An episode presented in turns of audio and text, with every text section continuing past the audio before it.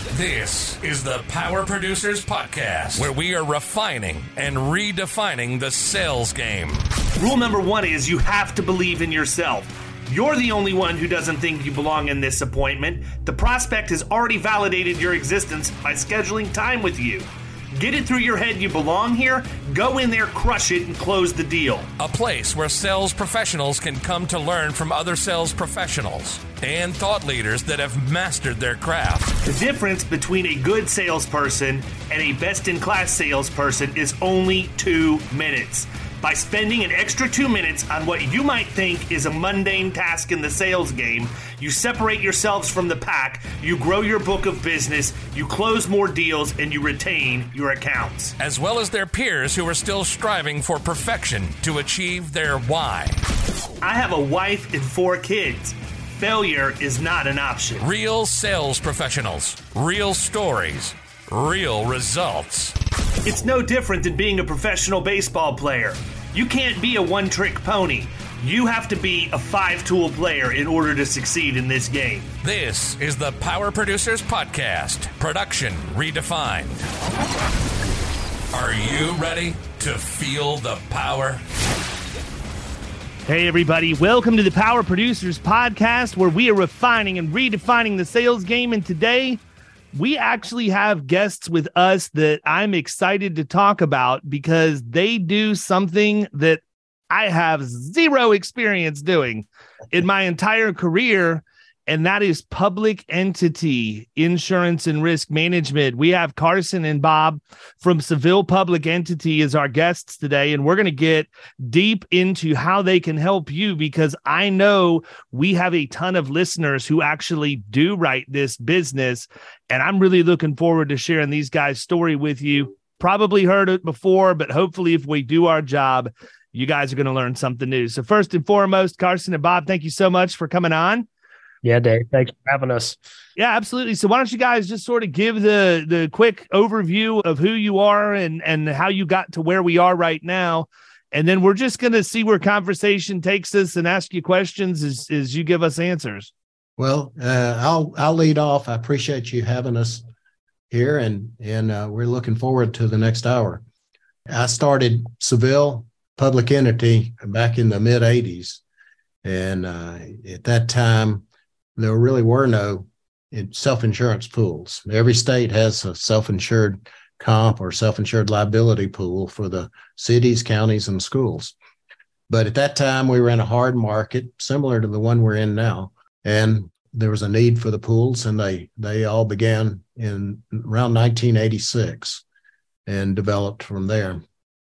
So at that time, we were writing some of the first public entity policies out there and uh, probably wrote one of the first uh, public official liability policies with AIG back in the mid 80s. But we developed this idea that we had, and overnight, within 18 months, we had written $12 million of premium, which was quite a bit of premium back in the 80s. But uh, there, there was no, as you can imagine, there was no internet. There was no quick means of communicating, and there was no quick means of underwriting. So we took a, these Excel worksheets and and built Excel programs that would rate the auto, and that would give us um, a quick way to rate 1,200 vehicles in about an hour. And by doing that, our program evolved, and uh, through the years, we were in Georgia and uh, the Carolinas and uh, Tennessee and Alabama, mainly the Southeast. And we built that up to about $30 million of premium. And uh, I sold in 2003 to one of the big brokers and worked for them for a little while. And then about six years later, we left and Carson graduated. You graduated in 2010. Yeah. Right? So I, I went to Auburn and called Bob about the time of graduating right after the recession 08 and said, Hey, you want to get this thing started again? And so I went to AIG boot camp and Bob started this in the basement and I came and joined him about two years later and we just cold calling every day, sharing a desk about like this. And it was tough back then, man. I mean, we had no business, no employees, and we just started calling. We started in Alabama and worked our way around the country. And that was about 15 years ago almost. Yeah. And uh, now we got 10 or 15 employees. We're in 35 states and about 350 cities and counties we insure. Looks like you got enough time to rock out a few sets of preacher curls in the off time. Yeah, too. man. You're going guns today, man. I'm yep. jealous. yeah, yeah. I, I, wore my long sleeve shirt for that. Good move. I would have too, had I known. but, I mean that that's crazy to think though to to scale to 12 I mean just 12 million as quick as you did knowing I mean, I I wasn't in the insurance industry in the 80s. I was still in junior high and high school and even elementary school for a portion of it, but I grew up understanding what limited technology looks like compared to what we have now. You know, my I remember even getting my first cell phone. I had to worry about whether or not my the cord for it was going to get tangled in the the gear shifter in my truck. You know, driving down trying to have a conversation in it. So I mean, that's really really impressive.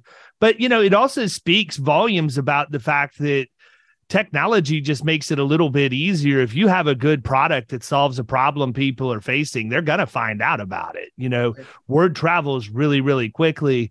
There was a time where I was down, not publicly related, but or public entity related, but uh, I'd found a program for feed mills and specifically feed manufacturers. And it was a, a group out of uh, somewhere in, in the Midwest think Iowa maybe, and nobody in Florida had seen or heard of it or whatever else. And I was doing research on prospects and found this little program, and I went down to Okeechobee and and was going for one feed mill, and it just so happened that the two guys that ran this company were going to be in Tampa, so we went out to dinner the night before, and then we jumped in the car and we drove down to Okeechobee, and we're sitting there meeting with the first feed manufacturer, and I can hear the receptionist out in the other room saying, Yeah, yeah, they're here. All right. Well, they're in there with him now. I'll let them know. Uh huh. Thanks. And the lady comes in and says, Hey, when you're done, can you go down to, you know, Gator Feed, which is next kind of next door, although next door is not next door in Okeechobee. But, you know, and so we literally went right down the street, feed mill to feed mill. The next one would call while we were meeting. And we ended up writing like six or seven feed mills in a single afternoon because we showed up with something that they didn't have. And I mean, I got to believe that some of the dynamic that you faced, you know, people were probably coming out of the woodwork reaching out to you by the time it's over and done with. That's that's true. You know, I would get in the car back then. We all have trucks now but I would get in the car and and uh, leave Atlanta and work my way down to South Georgia and have eight calls by the time I got to Valdosta, and then turn around and have eight more calls on the way back the next day, and hmm. uh, every one of them was a was a good prospect by the time we finished, and you know we would uh, meet with the agents, and it was interesting back in the day, if you will, since we didn't have any internet, we didn't even have fax machines can what was the bill for the oh, carrier pigeons? Say it again. So, what was the bill for the carrier pigeons? Well, it was tough. my know? my favorite story though of the faxing is, you know, we've run into a lot of bid situations, and it's you know whoever's first in with the loss runs, and so Bob tells this story of, you know, back in the 80s and 90s, right before fax machines came out, people would run to the city hall. Bid gets released, loss runs are out everybody's in their truck going 90 miles an hour to submit it to the carriers. Well, people started getting helicopters and flying into City Hall and taking those loss runs out. Oh, yeah. And Bob got crafty and set up a fax machine in his truck and beat the helicopters. Yeah. And that, that was just blew people's mind back then until we got this thing called email. That's crazy, man. So we have a lot of stories like that. Yeah. And, and, uh, we, you know, when we grew this thing and then we sold, which is another story of in and of itself. After I sold uh, and I got back in it again, my goal was that I had a lot of knowledge. We had Carson to sort of run the operations. And these days, I spend most of my time consulting with agents, helping agents. Half the agents I work with, we don't write their coverage and we don't write it for the city, but they just call in, we talk to them, we give them direction and say, you need to leave it with your own carrier or maybe you should consider two of the three alternatives. But we can usually fill them in on what their local pools are doing or what their uh, their carrier options are.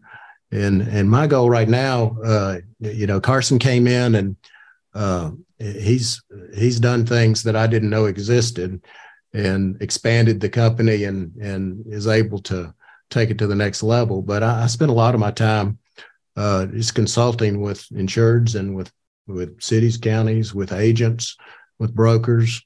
Doesn't matter the size. So here's my question. You didn't do it once, you did it twice. What drew you to public entity to begin with? Number one. And what made you decide that's the route you wanted to go when you jumped back in six years later? Well, that's a good question. You know, I, I remember I'm an I'm an accounting guy by Uh, that's my my degrees in accounting, and I was going down that road, and I I, I got with a just a independent agency, and one of the first things they told me was, "Don't ever get in that public entity stuff because it's all bid business, and you'll never be successful." So, you know, one as I've read books over the years, what people tell you will not work is usually where you want to go. And mm. so, a friend of mine I'd I'd seen helped me get in it in the the mid '80s, and uh, when I got out of college, I was working for a bank, and I started at ten thousand dollars and that was one of the good positions. So I worked my way up to twenty one thousand dollars after five years, and and thought, well, I think I can do better than that, and uh, got into the insurance. And when uh, he came along and said, well, I I'll pay you thirty thousand dollars if you'll come work for me, and I thought I had died and gone to heaven. So. in uh, in the public sector, I arrived. The thing has grown and it's just been a joy to work in the public sector. You know, I'm helping people all the time. And that's my goal is, you know, money's a great byproduct of it. But if we can help somebody and and really help a city, because uh, I've got a lot of risk management degrees and stuff that you probably shouldn't put on your card. So I'm able to walk into a city and help them write a safety program or do a risk management program or identify the problems there that they have. And at Carson, we went into a city the other day that they just had terrible problems and lots of claims. And we laid out a, uh, reviewed their policies, procedures, and laid out a program, and already have them on the road to recovery. And and that was with the local agent that was there. And so we we mm-hmm. probably get a call every day from an agent somewhere in the country. Hey, I've got these cities I want to go after, and what mm-hmm. what do I need to do? Who do I need to talk to? And we can we can tell them the X date, the requirements to leave the current pool they're in. Um, there's all kinds of different tricks we have to save these agents from driving going in front of somebody at City Hall just to waste their time. Hmm. So yeah, you know, and let's call it what it is. I don't know the the media is the greatest helper for public entity risk management in most cases, right? Like we're down here right now. We're at the either one year or two year anniversary from a young man that was booted from the Florida State Fair by the Hillsborough County Sheriff's Department and not taken to a safe environment to be dropped off. And they ended up dropping him off, and he tried to cross Interstate 4 and was hit and killed. And the family was awarded a $15 million verdict against the Hillsborough County Sheriff's Office. You know, to me, number one, that's a very tragic situation that policies and procedures likely solves as long as the officer is going to follow them.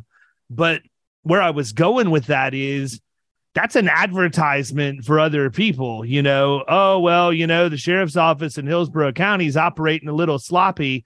Maybe an opportunity for us to do a quick cash grab if we, you know, get involved with them and allege certain indiscretions or whatever else. I don't know, man. I just you see so much about law enforcement. You see so much about um, just things in general with cities. We went through issues with the school system here where they were going to discontinue busing to our home and my middle son was going to have to walk like a little over two miles to get to school each way not an issue. Okay, like barefoot in the snow uphill. I'm, yeah. yeah. I mean, I'm not gonna, I'm not gonna say that that it's like right around the corner. But if he needed to walk two miles, that the walking two miles wasn't an issue. The issue was it wasn't a safe two mile walk, and I'm obviously in an industry where I think about things a little bit differently, maybe than the average parent. So I go out and I start getting video footage of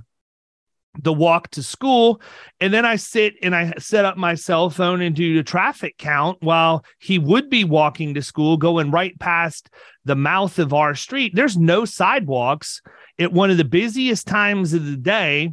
And if he made it that far, this is almost like playing a video game. If he made it to the end of that level, he was going to go right and he was going to go have, he was going to have to pass in front of three registered sex offenders' homes in the next mi- one and three quarters miles mm-hmm.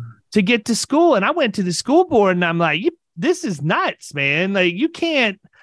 You can't put what kids was, in this the position behind it. Like the, just, just trying to cut um, costs. And I yeah. said, you know, I said I understand that I'm from a from a business background, and I I honestly do truly respect and appreciate people who are public servants because I know you're going to get grief all the time. But at the end of the day, I mean, I'm looking at this thing thinking you're making decisions that are putting my son in direct danger based on that decision. And their answer was, well, you have the decision that you can drive him to and from school. And that's when I said, well, I also come from the business world and I can't speak for everybody like me, but I think that there's enough people like me that live in our area that okay, why don't we just charge for the bus, man? Like monetize it. Then we don't have to worry about budget cuts and you'll be printing cash. I'd pay, you know, whatever I needed to pay because quite frankly, I don't it, it's it's cheaper for me to do that than have to be than not be able to schedule early morning appointments because I have to make sure that my son gets to school. I don't know. I just think it would be really really tough to be somebody who's a mayor or a, city administrator or whatever. And I can't even begin to imagine the claim scenarios and stuff you guys see. Well, you mentioned the budget. You know, that's what all of these cities, counties, and schools live off of. Uh, they select that budget at the beginning of the year. And then from there, that's how they spend their money throughout the year. And so we, always i mean that's the first thing we discuss with that city is hey what do you have in the budget for this because mm-hmm. we need to alert you now if something's coming like a big rate increase we add a new city hall flipped a fire truck you name it they got to incorporate that in the budget early or else yeah. you're hmm. uphill we're, battle. We're right in that process right now because most most uh, cities and counties and schools operate on a uh, July 1st 630 fiscal year and so right now they're establishing their budget. So it's a challenge because you have to go back to the carriers and try to determine what their percentage increase will be, what their exposure's increase will be, and put it in a budget, which is near and dear to my heart as an accounting guy. Uh, but the carriers and underwriters don't want to commit six months ahead of time to what their renewal will be. So it's hmm. sort of a, a chicken or the egg scenario. And uh, and we get caught in the middle sometimes with our with our agent or retail broker to to figure out what should go in that budget. But if you can get it in the budget, unlike with a with a private sector account, uh, if you can get it in the budget, then when you bring it in, their first question is, "Do we have this in the budget?" If it is, then you're good to go. Definitely a lot more complicated scenario on the insurance side. I, this is making me think about when I was selling office supplies. I uh, one of my territories was downtown Lakeland and I would call on City Hall because for whatever reason, like a lot of places like that, they would have something set up where they had to go through Staples or Office Depot or whoever. But for whatever reason, Lakeland could kind of do with whatever they wanted. But I quickly came to realize that they they could only buy in like certain cycles, and it was like you said, once the budget was approved. So I would have to I would make sure that I would mark it down on my little you know leads list or whatever you want to call it that I needed to be there on whatever you know whatever date that was after they got things approved because that's when they were buying everything it'd be a massive order. But um you know it's interesting just you know picking up on that that that totally just uh, this is something i completely forgot about until right now. Yeah yeah so go ahead. So here's my question right? I think that this to me and you can you're welcome to tell me i'm wrong i've got i've got thick skin Public entity looks like a really dangerous place for agents. And the reason why I say that is I think there's probably a temptation for a lot of dabblers, right? Everybody's going to have a, a, relationship at some place inside of their city, their town, their county, wh- whatever it is. But they've never written this. They don't understand it, but they want to, they want to, they think, hey, you know what? You know, my buddy just got elected mayor. I'm in now. I have the ability to come in and do this where do I start? Right. So to me, that's really, really dangerous. I think this is probably someplace where you not probably, I think you need to be a specialist in it you know, I think that you need to align yourself with people who are even further specialists like your firm. But I'm interested, you know, of the people that you deal with, how many of them are actual specialists in public entity versus those one offs? That's the first part of the question. The second part is and you may answer it in the first part do you only work with agents who have a specialty and can show you this is something they they're building a business around and you can grow together and then the third part of the question is what would you you know and i'm sure it's all over the board but I think too that people probably really don't have an understanding of the scope of size from small to big right. that public entity could be. And if there's a way to maybe just sort of describe what the average size of those are, because I want agents that are listening to this that are thinking, you know what, this might not be a bad idea for me to get involved in. I want you to tell them what's what's going to be expected of them if they do.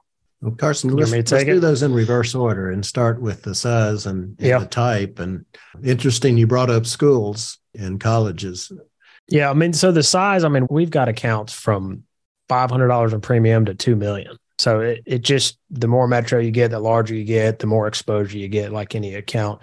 So I look at population a lot of times to figure out the size of the premium. You get some a town with fifteen hundred people, they're probably not paying more than thirty thousand or so uh, you start getting metro areas and putting all these other coverages with it and covering mm-hmm.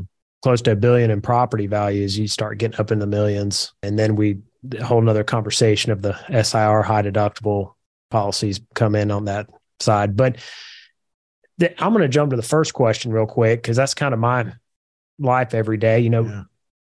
I'd say 85% of our agents are the have got an insurance agency in town. My brother's on the council, or my best friend's the mayor.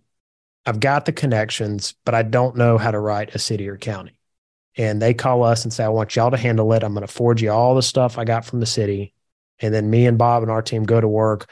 We go out to all the different markets in the public sector.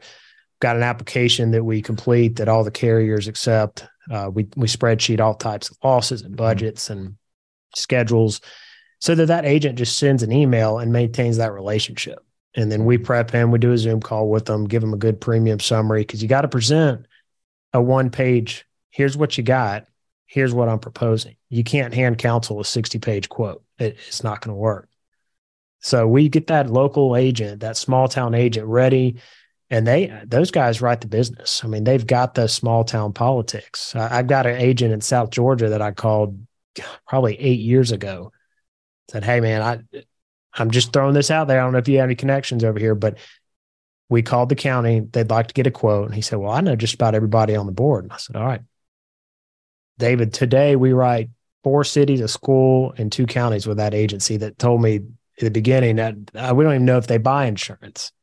Mm-hmm. Said, just trust me, brother. You go get the stuff, we'll make it happen. And he and I love those guys down there. But uh the other, I'd say 15% of agencies are your larger brokers, your Marshes and McGriffs and people like that that write a good bit of public entity. But to them, hey, let's send it to Seville and let them deal with it because they're the experts in this. Because what you don't want, whether you're a small agent or a big agent, is to be standing before council with your city manager next to you explaining why there's no sewer backup coverage and a house down the road's flooded you know, and that's kind of where they rely on us to pick through the coverages and make sure everything's properly covered. Uh, we're not missing any aspects. You got anything, Bob?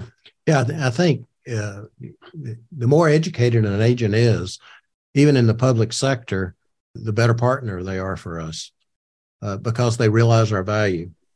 And sometimes, if you don't understand all the exposures associated with the risk or uh, how much work is involved in making it happen. And really, the high probability it may not happen. They realize there's some value to that. So I would say 50% of our agents use the same carriers and have contracts with the same carriers that we use. And they choose to work with us, which means, you know, sometimes they'll make the same commission, but sometimes they might make a little bit less. And uh, in those cases, usually we'll we'll pay an agent 10 points, 10%, or or something in that range. But when we find that combination and they have they're politically connected and virtually all the agents we work with when pulling something out of a pool have to be politically connected. And we walk through the process with them. We can tell them how many days notice they have to give to the pool which you know in georgia it's 90 days. So if we get a call right now uh, for the the municipal pool which expires may 1st we tell the agent well you've already missed your 90 days you know so we try to lead them through so that they don't get all the way to the end and find out there's a roadblock that they'll never overcome. Hmm. So yeah. aside, you know, we talked about the the technology, how that's changed. Obviously, since you started, you've been doing it for a while. What aside from that, what's been the biggest change in your industry that you've seen? Well, you know, the fax machines and internet were nice, yeah, yeah. Aside, aside, from the tech, though, is, is there uh, I'd say cyber's making a pretty big impact yeah. on it. I mean, I, yeah. I was at AIG when they rolled that out, and Bob and I used to quote cities cyber coverage with a name and an address, yeah, and maybe some revenues if we had them from the budget on the website. And these days, we're on the phone with IT directors going through. I mean, I, I that's how this whole podcast got started. I had a call with a group that David recommended to kind of mm-hmm. access mm-hmm. these cities' internal platforms and see, hey, can we hack into these and what's their cyber risk? Because I mean, these cities are vulnerable. We see cyber claims all the time. I believe that for sure. Well, I mean, look at what both Atlanta and New Orleans yep. had major, major cyber attacks. Yeah. I mean, you can't even get your head around some. I mean, and the other thing is, I just, in the middle market, it's easy to quantify exposure. Like I don't even know how to get my head around quantifying exposure on something like a public entity. You know, I think there's just so many moving pieces and parts. I, I think that I would be intrigued by the challenge of, of learning it and writing it, but I just, man, talk about really having to have a good skill set, which, you know, truthfully, that's one of the main reasons I wanted y'all to come on the podcast is because you're an invaluable resource. The problem that agents have is they're cheap and they're greedy and they don't understand that sometimes you have to pay to get somebody else's experience, right? That's, that's exactly. I would pay, I would gladly take a 33% commission reduction from 15 points to 10 points any day of the week if I know that the people that I'm working with are subject matter experts. But I could say that, and there's still agents out there that are going to push and shove and argue. And here's where I win the argument, people. It ain't your loss ratio that's getting hit when there's losses. That's These right. losses are not affecting your contingencies. So while you may be giving up 33% by taking a five point hit on your commission, you're not adding what could be a shock loss to your book of business based on what's happening in public entity and you're preserving your profit sharing or at least insulating your profit sharing from that exposure. And that to me is worth its weight in gold. I do the same thing even with service contractors. If I've got a service contractor that I'm going to bring in and their auto's running a little hot, I'm not going to go to auto owners and ask them to let us, you know, record the auto with them. It's just not how it's going to work. And so we end up placing it with somebody like John Mason at Shenango Brokers, who's got a variety of admitted markets. And I'll let ta- Mason take the hit on his loss ratio if it needs to happen for the first year. And if we can get our risk management processes and procedures in place, then we'll talk about moving it over to, to Florida Risk Direct. But we can't you know, I'm not willing to take the risk on on the the profit sharing bonuses that we get if it's something that I don't truly understand or feel like I can really do a good job of controlling the the exposures. Well, you know, you you make a good point, and especially where you started with the uh, how much is involved in writing a city or a county or a public school. You know, you you go into a, a normal uh, private sector account, and they have one thing you have to learn, and then you write that one thing under the general liability and their auto and their property sort of look like all the others but in the public sector you have a police department a fire department uh, you might have uh, streets and roads streets and roads works. but all your utilities electric natural gas water sewer and then you get into the cyber world and uh, it's endless. And especially in the public sector, the, I would say they're probably more vulnerable than a private sector customer. And that is one of the main targets of the bad guys. So we find ourselves, like Carson said, uh, probably once a week, we're on the phone with a IT director, and uh, we don't know how to fix the problem, but we know how where the problems might be that would prevent a carrier from writing the exposure. A lot of times they don't want to buy cyber liability for one reason or another, but we or they can't get it. They had a bad claim and they can't get it at a reasonable price. Uh, and so, you know, we just move into our risk management stool and help them identify the risk and prevent that risk, figure out how much they're going to absorb, and then how much they can lay off into the insurance side. So I'm a new agent. My uncle just got put on the county commission or whatever. And I decided, you know what, this is actually pretty cool. I think I'd I think I'd like to start going down this road. What are a few pieces of advice that you give to agents who are trying to cut their teeth in public entity? I bet I get a phone call like that once a day. Uh, I mean, we were on the phone with some guys in Tennessee in the parking lot right before this started, trying to coach them through a broker bid. And, you know, we, this was their first chance at doing one of those. Uh, and we can get into that later. But the guy that, hey, I just got a relationship on the city council or city manager, whatever it may be, they call us up and I try to give them any kind of X dates, carriers, anything I can tell them from our system because we do a lot of research on all this. We've got a big database of X dates, carriers, and and we just save everything that comes in so that when we have those phone calls, we got the data to share with those agents. But then I tell them, hey, get in the truck and go down there. Here's what you need to know. It comes up July 1st. It's with this carrier. Let's, let's say it's with a pool. We're still 90 days out. Go in there introduce yourself because you got to have that first meeting. You can't just show up and write their insurance, and that's any insured. But from there, hey, let's let's figure out when they're going to start looking at the renewal. Let's let's see what council meeting they're going to vote on this. Uh, can we get a copy of the loss runs and we tell the agents to get the applications that they're with they're using with the current insurance carrier. We don't need them to come hand 40 page public sector application to them. And so that agent goes and we call it the shoebox full of information. Just get as much as you can there, send it to me and Bob. And from there, we'll go get those quotes and get you prepped and ready to present to council. Build it, the application. Yeah, build the apps, send it to the carriers, have the carrier calls. But Bob and I presented to hundreds of council or even sat behind the agent at the council meeting. And if he needs us, we stand up and talk. Otherwise, we just stay seated. Every now and then they'll but, throw us a lifeline. But uh you know, and we talk with cities on Zoom calls with our agents. But we want that agent, that local agent is going to be the face of this whole deal. We're in the background. I don't care if they don't even know who Seville is at the city. I want the agent being the rock star and we're in the mm-hmm. background doing all the work. A lot of meetings I go to, I don't even take cards because when I give them cards, they call me. So I guess my question is I'm, I'm, thinking from our perspective, like in the middle market, we're selling on value, but I could see it being very price driven in the public sector. Is that the case? Or is it totally up in the air? Like, what's that look like?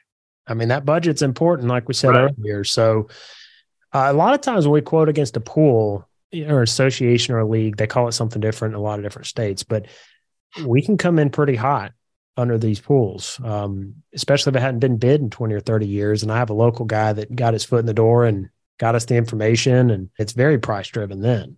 Yeah. Uh, but if you're in a if you're in a bid situation, especially if it's a broker bid, and what we mean by broker bid is they've it's a request for qualifications, and uh, I'll call it an RFQ as opposed to an RFP, which would be a request for proposals, which is what you would think about as a as as providing a proposal to an insured RFQ, which was what we were helping these folks with today. Uh, there, it's a beauty contest with the brokers, so we'll step in with the with the retail broker and uh, use our resources and their knowledge. And I spent four hours working on a, a broker bid for one of our brokers in North Carolina yesterday while I watch the golf tournament. we got it done, and we have another. We have a conference call with them in two hours, to review that and fill in the blanks and fill in a few things. But we tell brokers that if if um, you know broker bids can be wonderful things if you have the resources and the, the information to impress the city or the county enough to select you. But that's a that's probably a 40 hour venture to put that broker bid together between uh, us and the broker. It's it's really an involved process, and uh, you really have to know going in. You have to need somebody like us to be able to tell you if you have a prayer of even winning that broker bid.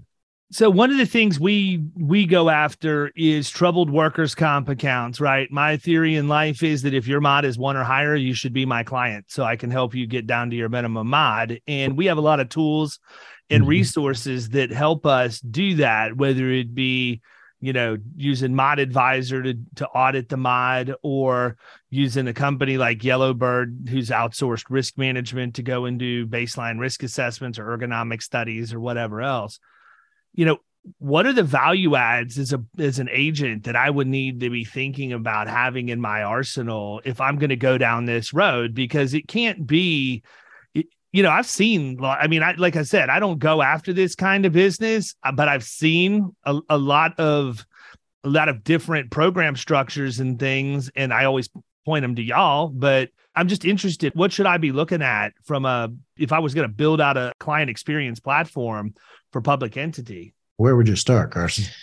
Most of our local agents, their biggest value added is that they're local. They know everybody in town. They can relate to the other employees because they probably went to high school with them. You know, I can't replicate that. And I can't be in Nebraska tomorrow to meet with the city. And so these local agents that know everybody, it, you just can't beat it. I mean, it, and that's why we use them. Me and Bob write two accounts direct out of 350 cities and counties. So it, we, you know, we've had the opportunity to quote other ones direct, but out of respect for our agents, we said, you know what, we're going to use that local agent mm-hmm. on every one of them, uh, whether he's a super expert in public sector or has no idea and needs us to coach him through it.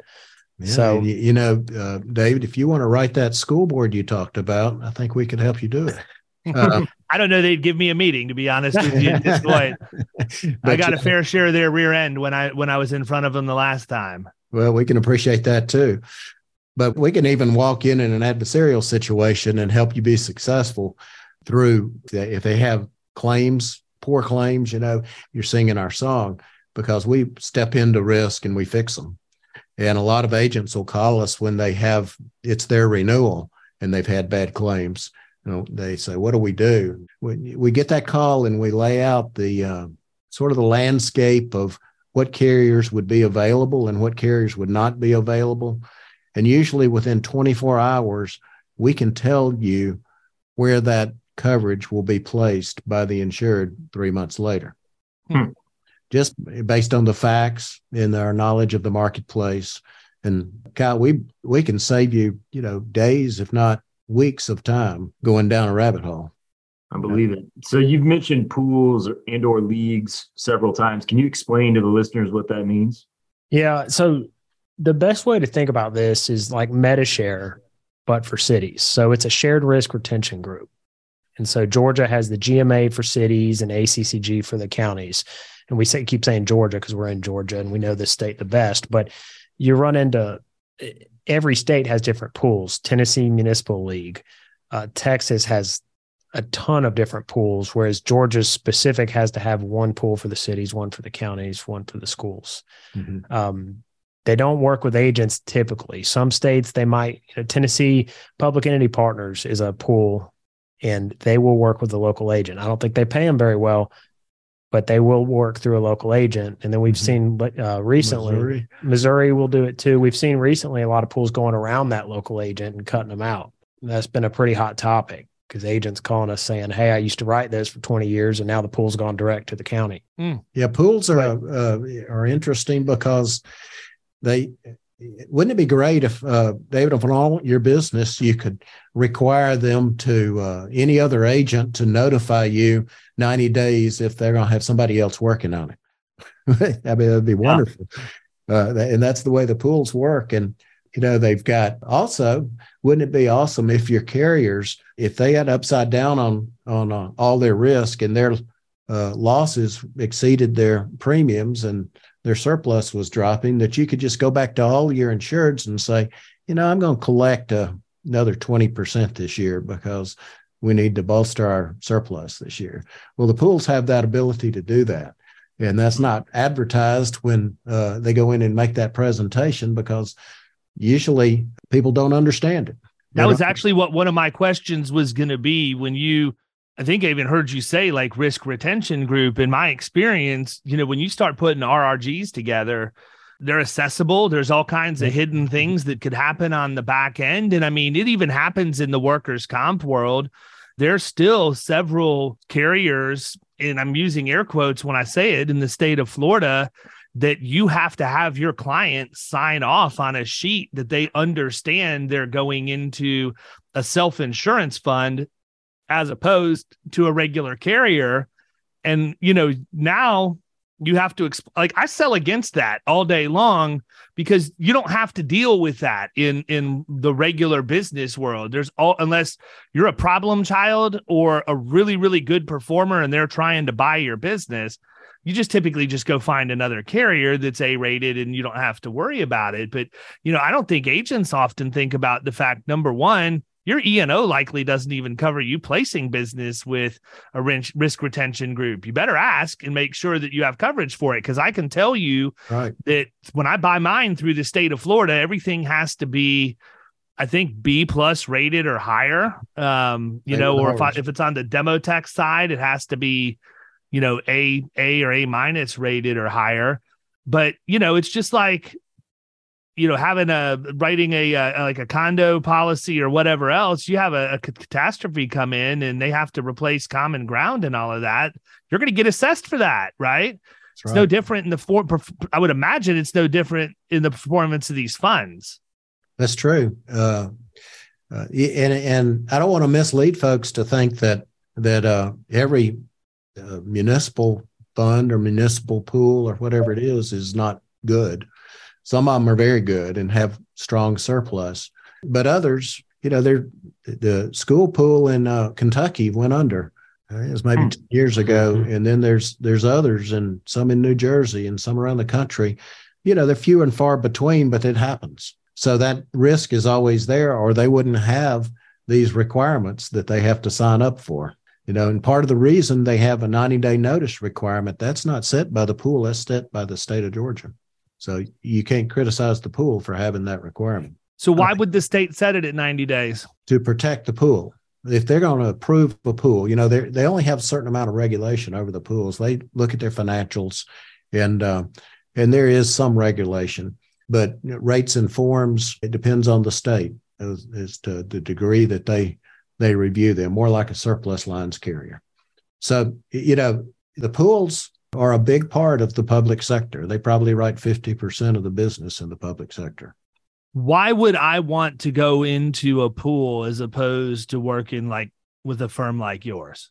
If you're a city? Yeah, in general, like the people that are in there, if it's somebody that let's just say they have a choice. They can go one way or the other. Why, why would they pick a pool over? I mean, I don't know why I would go into something where I could be assessed at some level if it doesn't perform well or or any number of other things. I would also think that if I'm a extremely clean risk, I don't want to go in and subsidize people who are performing worse than what I am if I can be getting benefit but through pricing in the open market like i just i don't understand like is it again in our world we think peo right if you think of like a, an employee a, a professional employer organization why would people go there? Well, they want to pool risk. They might be able to get a little discount on their comp. They may be able to get their medical a little bit cheaper or whatever else, but there's also a lot of disadvantages that could come with going into a PEO. Like most, if not all, EPLI policies for PEOs don't have a third party endorsement. And that's kind of a big exposure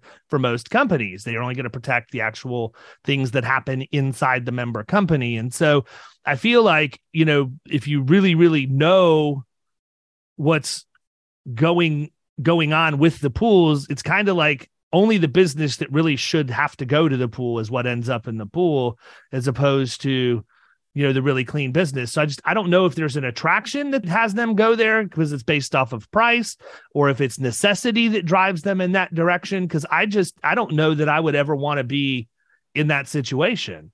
Well, you you know, the pools were created out of necessity in the mid 80s. It was a very hard market. Carriers were not familiar with the public sector and there was only one or two carriers that were offering coverage. So that's where the pools came from to start with a lot of times you got to understand you understand the framework of assessments and and how a how that would impact the city or your firm but these are laymen that sit on the city councils and they don't always understand all of this all they understand is they may have 300 members and those 300 members can't all be wrong so the you call it a pool mentality but they're going to follow that herd and uh, if if their neighbors are doing it, that's that might that might be good enough for them.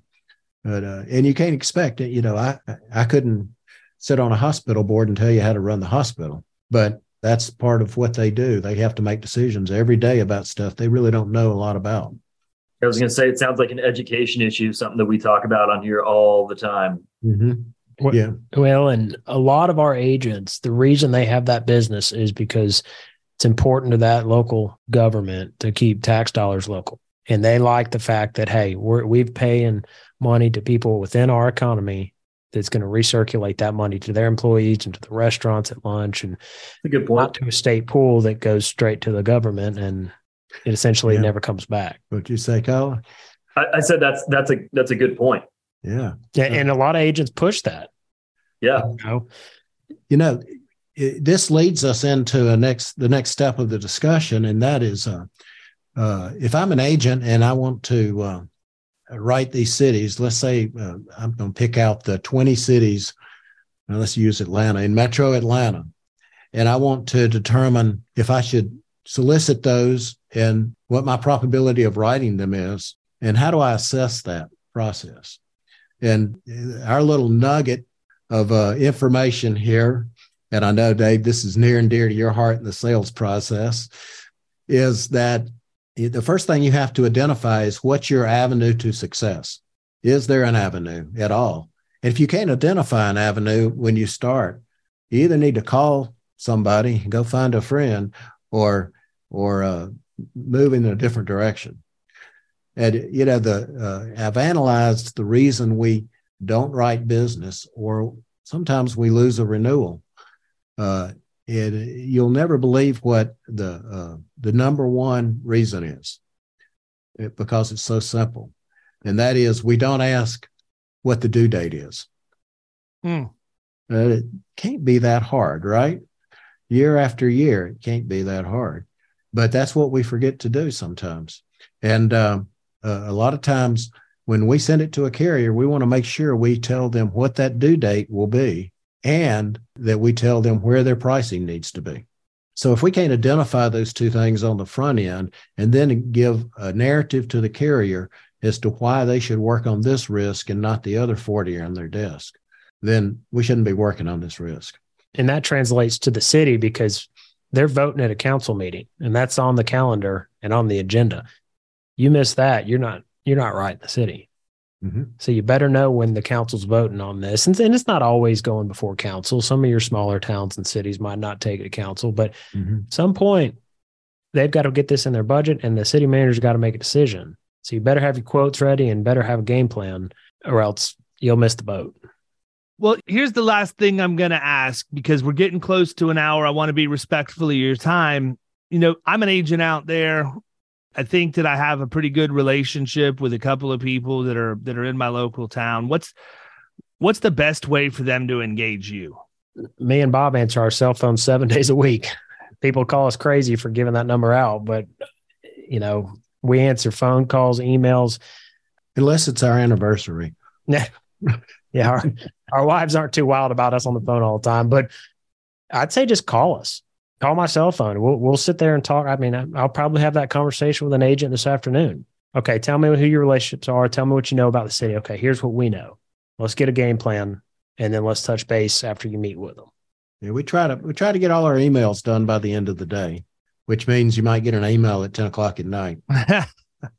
I know. And if you're like me, I was telling somebody earlier, I'm usually up most nights between one and three or one and four in the middle of the night because I can't sleep. So I'm usually replying to emails and stuff then. So if you've sent me a message and haven't gotten an answer by the time you go to bed, probably just need to shut your ringer off or your your That's notifications because there's a That's high right. likelihood it's coming to you in the middle of the night at that point. To get back to your question, I would encourage agents to just call us and uh, not to write a piece of business, but to just ask a question and we can answer i could answer most questions i've done it for 40 years and uh, so i know policy forms i've written some of the policy forms and and if there's not many situations i haven't been in well, and after doing it for 40 years, you also know who the usual suspects are, too. You know the ones you want, you know the ones you want to avoid, and you can give good counsel in, in that area as well. I'm certain so, people, this has been Carson and Bob with Seville Public Entity.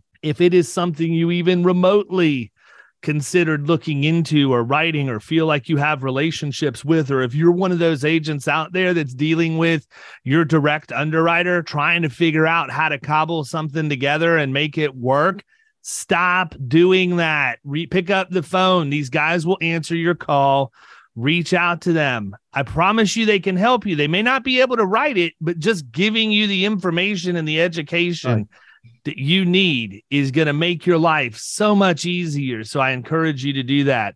Guys, I appreciate you taking time out of your day. I, I, I apologize for the hiccup last week. We did end up having a very fruitful meeting for my my youngest son's IEP. Those are always such a pleasure to go through. Oh, yeah. And um, you know, my wife, thank God, I'm married to the right woman because she works with special needs children for her for her occupation. So she yeah. understands that arena very, very well and knows how to navigate it. So most of the time, I go along for the ride just to be present and listen and learn from her, and she drives the bus. So I appreciate the grace you extended in coming back on. This episode's been fantastic. I learned a ton.